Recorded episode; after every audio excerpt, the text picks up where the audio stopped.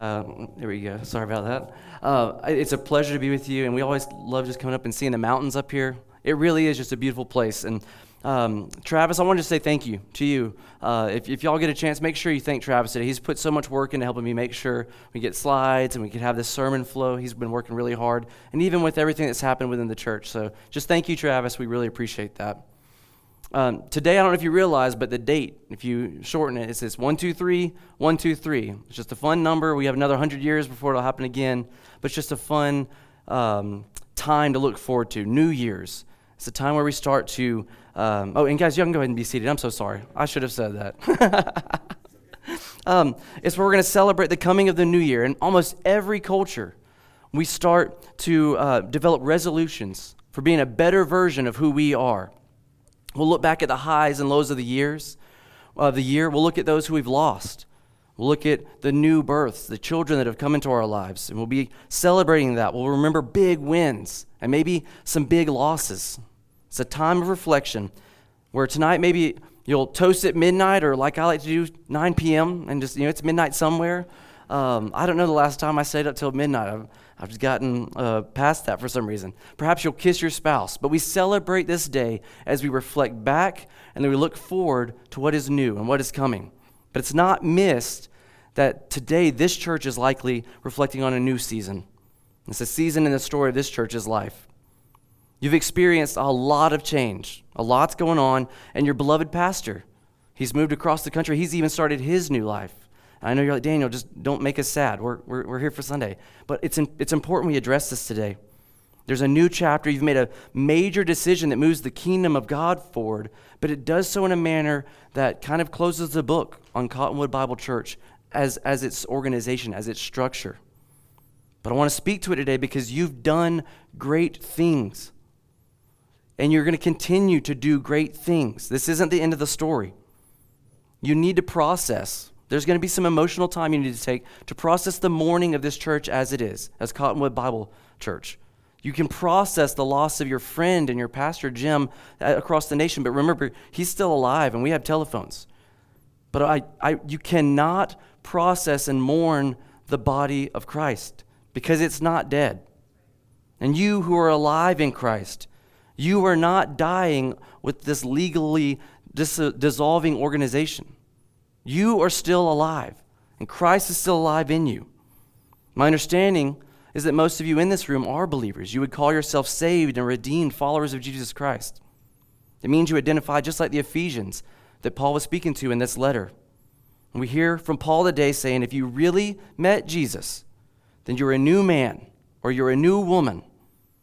He told the Corinthian church the same thing. In 2 Corinthians 5:17 it says, "Therefore if anyone is in Christ, he is a new creation. The old has passed away. Behold, the new has come. So today, if you're listening, we're going to dis- discuss what it means to be a new man or a new woman.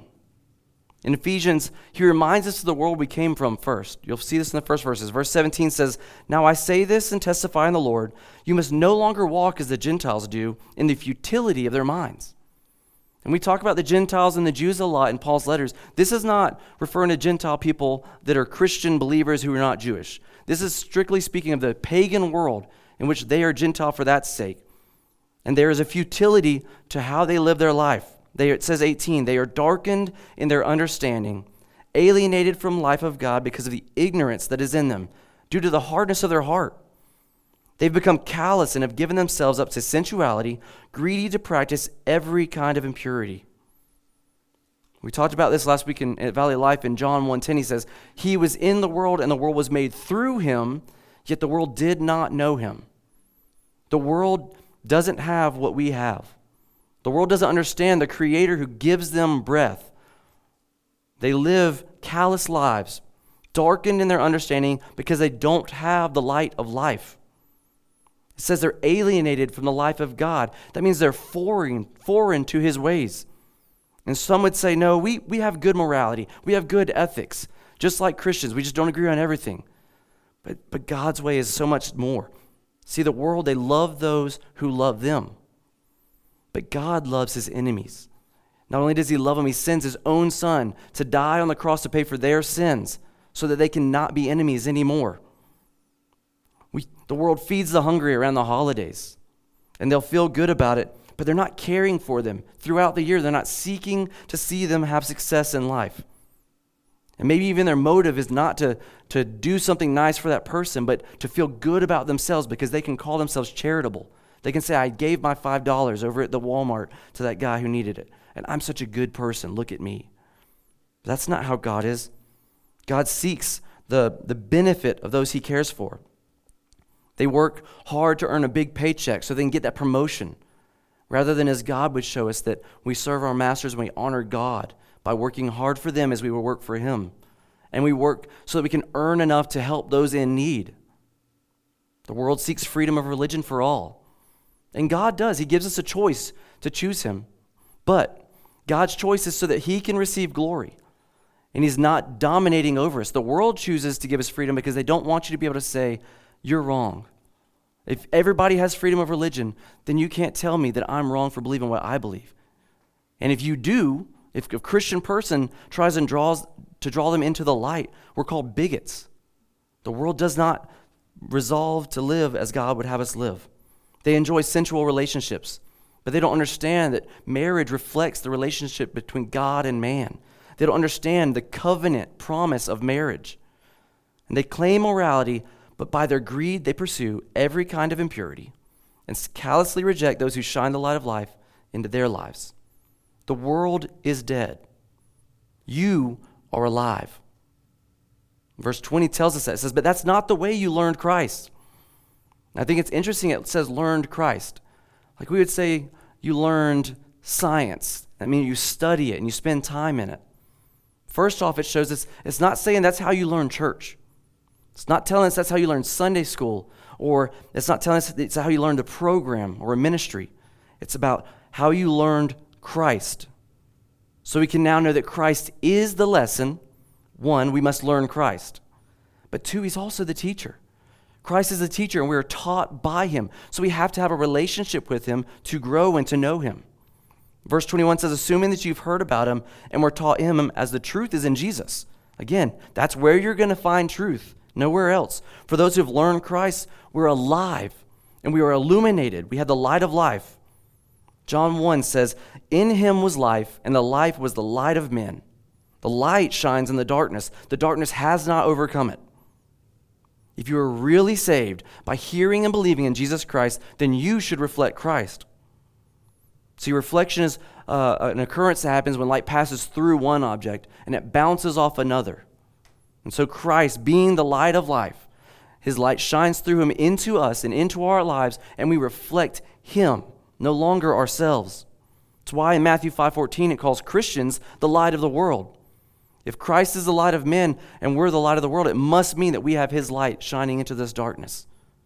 Matthew 5:16 says in the same way let your light shine before others so that they may see your good works and give glory to your Father who is in heaven. See, we don't shine a light on ourselves.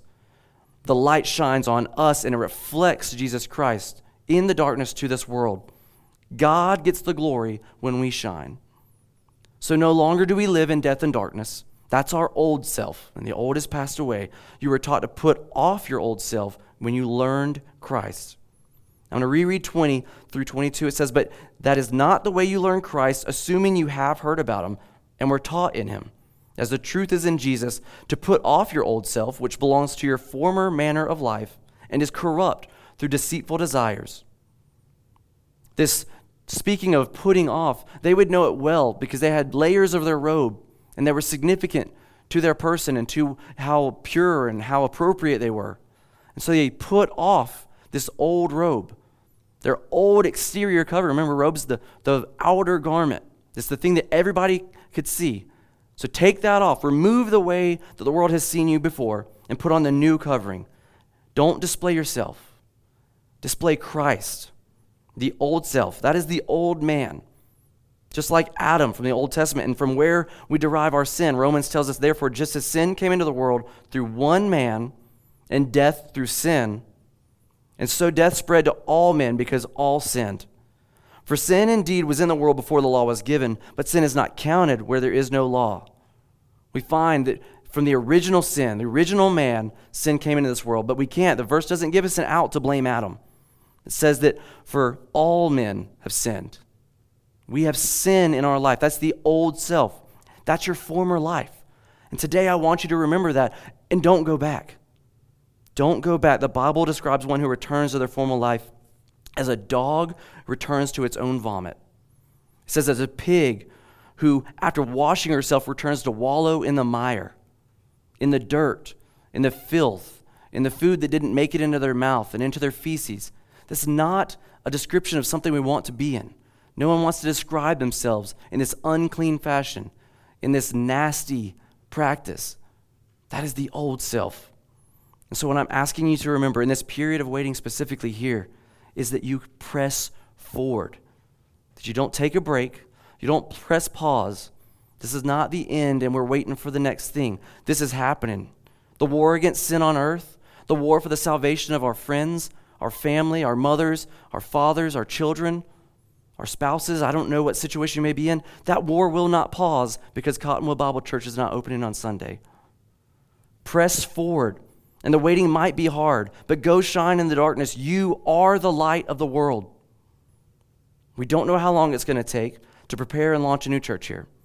We're going to be caring for you in the meantime, but there will be a period of waiting. Don't wait to share the good news of Christ's love and sacrifice. Today is somebody's last day on earth. Today, somebody needs to hear about Jesus.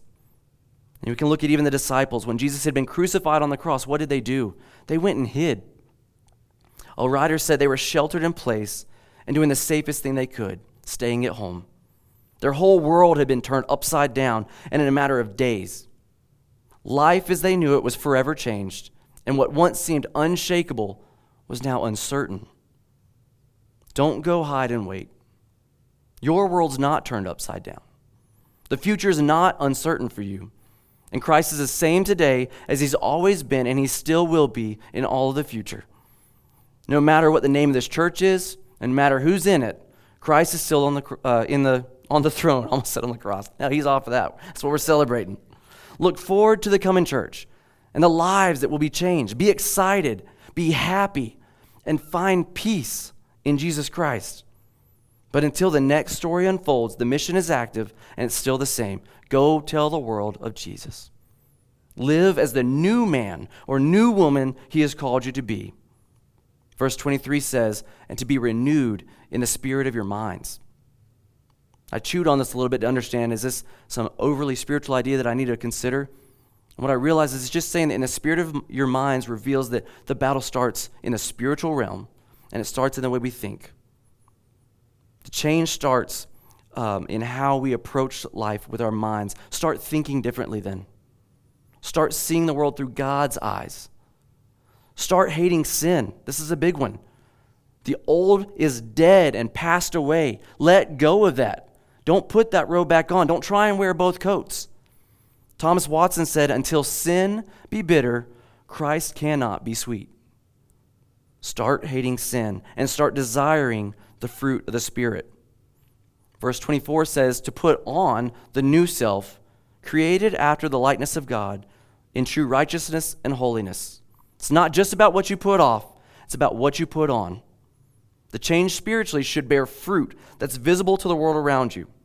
And the fruit of the Spirit, it's mentioned earlier in Galatians, says, But the fruit of the Spirit is love, joy, peace, patience, kindness, goodness, faithfulness, gentleness, and self control. Against such things there is no law, and those who belong to Christ Jesus have crucified the flesh with its passions and desires. We see these outward, um, these words just display outwardly to the world around us. They can see our patience, they can see our kindness. They will notice our self control. They are visible to the world, although they started in the spirit of our minds. And don't miss it, it's the fruit of the Spirit, not the fruits of the Spirit. I've been saying that my whole life until last month. I just learned this, guys. But it's the fruit of the Spirit. And I was like, well, how do you have the fruit of the Spirit? But it's all these different things. There's multiple things listed there. It's because Jesus Christ is the fruit of the Spirit. The fruit of the Spirit is the evidence of the Holy Spirit working to make us more like Him. In the same way that we would look at a fruit tree and we would see fruit form, it would show that there is a new life forming. And inside that fruit, there's seeds that we would hope would drop and they would form, and new life would spring up from that.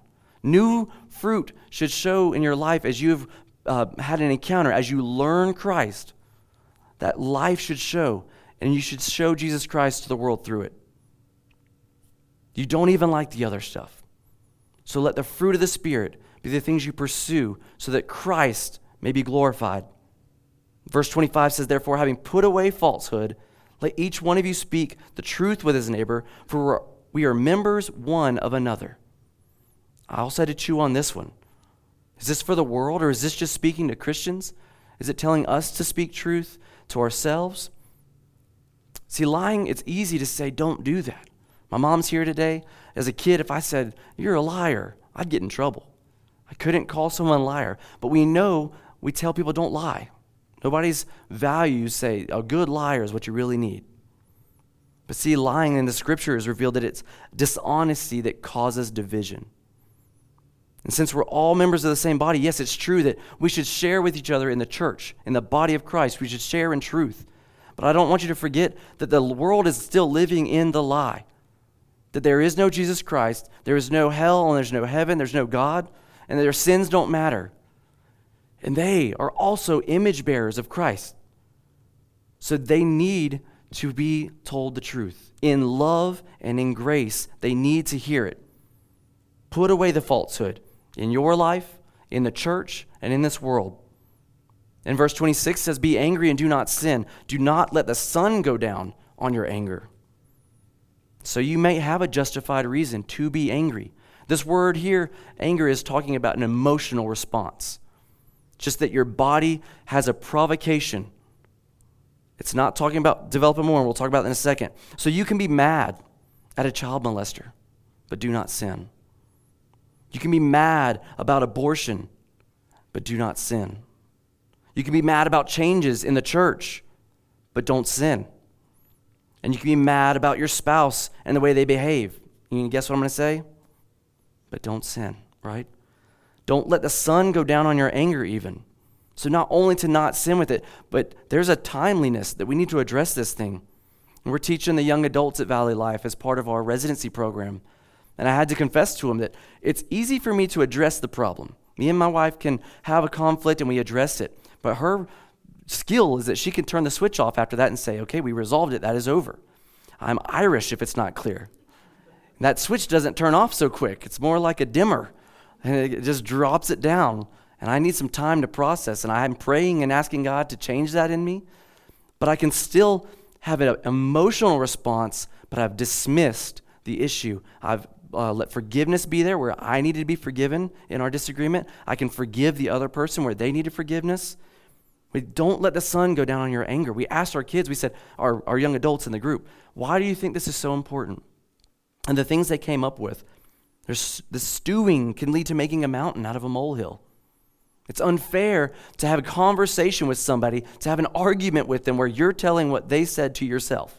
You never say their best things. You never give them the shadow or the benefit of the doubt that they would say the nice thing. You always give them the, the punch and you come back with the zinger. Don't do that. Don't let it sit here in your mind and soak and form sin. And you're not guaranteed tomorrow. So today is a present. Then don't waste time being angry. It's, it's not worth it. It's not helpful to you. I get that things happen or we feel it. We've got to learn to, dis- to dismiss it and enjoy the time we have with the people in our lives. We need to enjoy the opportunities we have to share the gospel with the person at the bank or the person at the store who's not giving us the service that we pr- uh, prefer or maybe even deserve that we've paid for. That time is valuable. But most importantly, God's word has told us to do not sin. Be angry, but do not sin. It's not Christ like. So if you feel anger, don't sin, don't hold on to it, and don't let it become more than an emotion. Verse 27 tells us why, and give no opportunity to the devil. When I was growing up, this verse always, uh, the versions we used said, don't give the devil a foothold. And so, uh, foothold's a place where a person's foot can be lodged to support themselves securely, especially while climbing. It's a secure position from which further progress can be made. The devil is trying to scale you. If you ask a climber, like the process of climbing, they'll tell you that you're actually using your arms to pull yourself to the wall while your legs are climbing up the wall. You're looking for footholds to stand on to elevate until you can step to the next foothold. And they do that for stamina because the arms can't support as long as the legs can to make it up the wall. It's a climbing tactic, but it's the same thing the devil's doing. He's just looking for a foothold. And it's amazing what climbers can do. So you can imagine what the devil can do with just the littlest bit. A climber can put the little part of their heel of their foot on the smallest little ledge and use it to elevate themselves, to get leverage on the mountain. And the devil will take the smallest disagreement, the smallest thing that you will not release, and he will use it to get leverage on you in your life. So when the life whispers, be afraid. When life whispers, take a spiritual vacation. When life whispers, you should be angry about this, don't even entertain the thought. Call on your Heavenly Father and ask for His strength and His protection. Paul's given the Ephesians instruction, and he shows the transformative power of salvation through Jesus Christ in his next verses.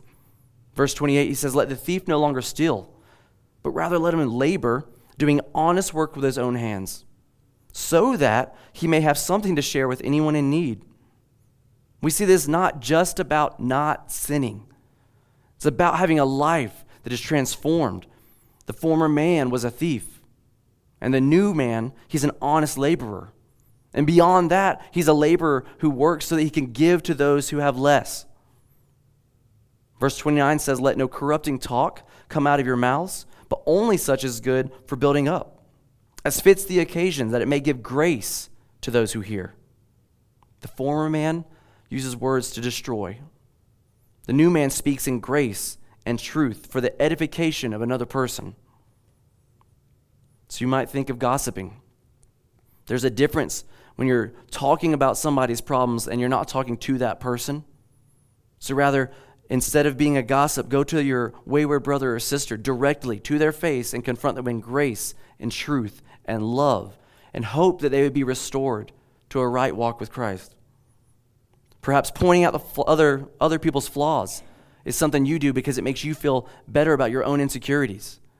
If I point out their flaws, everybody's going to look there and they won't notice my failures the things that I'm so afraid about in my own self. Don't do that. That's not the um, evidence that would be shown by a character who's been truly in, um, changed by Jesus Christ, who's had an encounter with the authentic receiving of salvation. Verse 30 says, And do not grieve the Holy Spirit of God, by whom you were sealed for the day of redemption. The grieving of the Holy Spirit. Can we really make God sad? See, the the grieving can be deliberate or an inadvertent act, but it's behaving in a way that's obstructing to our spiritual improvement. It grieves the Holy Spirit in the same way that a, a parent is grieved when his child behaves in a self destructive manner. I asked Cameron if I could tell this story, and he said yes. But Cameron had gotten uh, caught with his phone. I knew he had used it, he wasn't supposed to be using it, and I gave him opportunity to tell the truth. He was afraid of his actions and what he had done. It made him feel bad. And so he told me, No, Dad, I didn't do that. I said, Cameron, I'm going to give you one more chance. Please tell the truth. He said, I promised you I didn't have it. And I said, Cameron, I've, I've, I've acted like I didn't know for sure, but I do know. Hand me the phone. And so he gave me the phone, and we had to talk about how I was not broken about him having the phone. I was broken because my son and I have now been separated with trust. We now have to question if in the future he were to say to me that a child did something to him and that child claimed that my son started it or did the thing to him instead. I explained how important it was to maintain our relationship, but I was grieved not because I was offended for myself. I was grieved for my son because I wanted to love and have a deep relationship with him. And we've worked on that. Thank you, Cameron, for letting me share in that story. I hope it'll empower other people to recognize in your own life how when we sin, the Holy Spirit is grieved because of how it hurts us not God. Uh, Spurgeon says that he's grieved for us mainly for our own sakes, for he knows what misery sin will cost us. He reads our sorrows in our sins, and he grieves over us because he sees how much chastisement we incur, how much communion we lose. He gave the example that the Holy Spirit grieving uh, that time, he said, it would be like if you're reading your favorite fiction novel. In today's culture, maybe it's that you're playing your video game or you're watching TV too long, but you're telling God, I just don't have time for my devotions. I don't have time to be spending in your word. Five minutes is all I can give you, but we can spend hours on our hobbies and our interests. The Holy Spirit would be grieved, not because we have been offensive, that we have not given him the glory. The Holy Spirit would be offended or uh, grieved because it's hurting us. We're missing out on a relationship with God. See, God's not asking to be a part of our lives. God is telling us to make him our whole life. He wants us to be redeemed for the purpose for which we were created, to be image bearers of him and to give him glory. So the last two verses of 4 as he closes this part of the letter, they really just contrast the old man and the new man. Verse 31 says, Let all bitterness and wrath and anger and clamor and slander be put away from you, along with all malice. Wait, Daniel, didn't you just say we can be angry? We just can't sin? That's what I was telling you. There is a difference in the words used. Um, the first word just responds uh, like an emotion. Anger is the provocation that something has happened, but there is an anger that we talked about, which is where you hold on to something, where you see the anger and you dwell on it. It's the disposition of staying provoked in the victim mindset. The other words, they all show a sinful disunity. Think of the word bitterness. It's a resentful spirit, and it refuses reconciliation. Wrath is a boiling passion against someone. Clamor is shouting and disagreement. And malice is the furthest thing I feel is the desire to inflict pain, physical pain, because of your conflict. That those words they all present this nature of being self-defensing, uh, self-centered. But the old man is dead. It said we don't need to protect dead men. And now it's Christ who lives in us, and we, he doesn't need us to protect him. He is our protector. So respond instead in this way. Verse 32 Be kind to one another, tender hearted, forgiving one another as God in Christ forgave you. So when we remember how Christ didn't defend himself, but rather laid down his life for, for us, Romans 5 8, but God shows his love for us in that while we were still sinners, Christ died for us. His response to our sin should transform how we respond to the sins of others. Moses broke all 10 commandments at the same time, literally. He smashed them. It was in response to the sins of the other people who he was leading. God's reaction to Moses was not anger, it was correction and making it right. He said, Get two more stones and I'll write it again. Moses was angry in a response to sin, and then in his sin, God responds with love and correction and in truth. The law that Moses was supposed to carry those people was the grace that God was trying to give them. There's something else we were just talking about, the grace upon grace. In John 1:16 it says, "For from his fullness we have all received grace upon grace. For the law was given through Moses. Grace and truth came through Jesus Christ." Mercy is not getting what you do deserve, but grace is getting what you don't deserve. And the law that we were given was grace. You see, the grace revealed to the people who do not, uh, did not know God, the God that they had left. The law revealed God's character and who He is and what He wanted for His people. And so it was the first grace. It's not just that the grace upon grace is how deep the Father's love is for us. That's true, it is very deep. But see, Jesus Christ came, He, received, he was the grace in place of that grace. Because the law only showed man that we did not stand up to God's um, measure. It showed the gap and it showed what we needed. But they had to have faith that God would send his son. And so Jesus Christ came and was the grace in place of grace to be in a right relationship with God. He came and died on the cross for us. We just celebrated Christmas. And we said, Emmanuel has come, God with us. It's the beginning of the end of the story of sin. We celebrate his life now, but in a few months, we're going to turn around and we're going to celebrate Christ's death. Jesus Christ lived the life that we couldn't live. He died the death that we deserved. And in three days later, he rose again and he conquered sin and death. Jesus Christ is the light that darkness will not and cannot overcome. Jesus Christ is the only way. He is the truth. He is the life. If you haven't received this offer today, that Jesus Christ will stand in place for your sins, please make that decision today. Don't take it for granted. Your only part in receiving that is to repent and to believe. Two steps. Repenting is not just admitting that you did it, that's easy enough. Repenting is confessing and turning from your sin. And so, um, when you want to repent, you can't repent of what you can't confess. You can't confess what you haven't grieved, and you can't grieve what you haven't seen. So, today, even if you're saved and you need to repent, you can ask God to open your eyes so that you can see and grieve the sin in your life. And then you can confess it, and then you can turn away. And then it says to believe, believing that you had no hope for salvation other than Jesus Christ. Believe that Jesus Christ died and rose for your sins, and that you now have eternal life through him. You have to believe it and carry it, not to say, I think that happened, but live it. Believing will transform the way you live your life. For those who are believers, what do I want you to do? What are the literal actions that I'm asking you to take? Don't go back. That's the first step. Don't go back to the old man. Don't put on the old robe. There's no purpose in that. There's no life in that. That is darkness, and there's futility to live like the Gentiles. Remember the words from a little known band, maybe you've heard of Journey? It says, Don't stop believing. Hold on to that feeling. And while we can joke, it's genuine that there is a, a need for you to remember. Don't stop believing the things that I said about Jesus Christ already occurred in your life and that He is still your Savior today.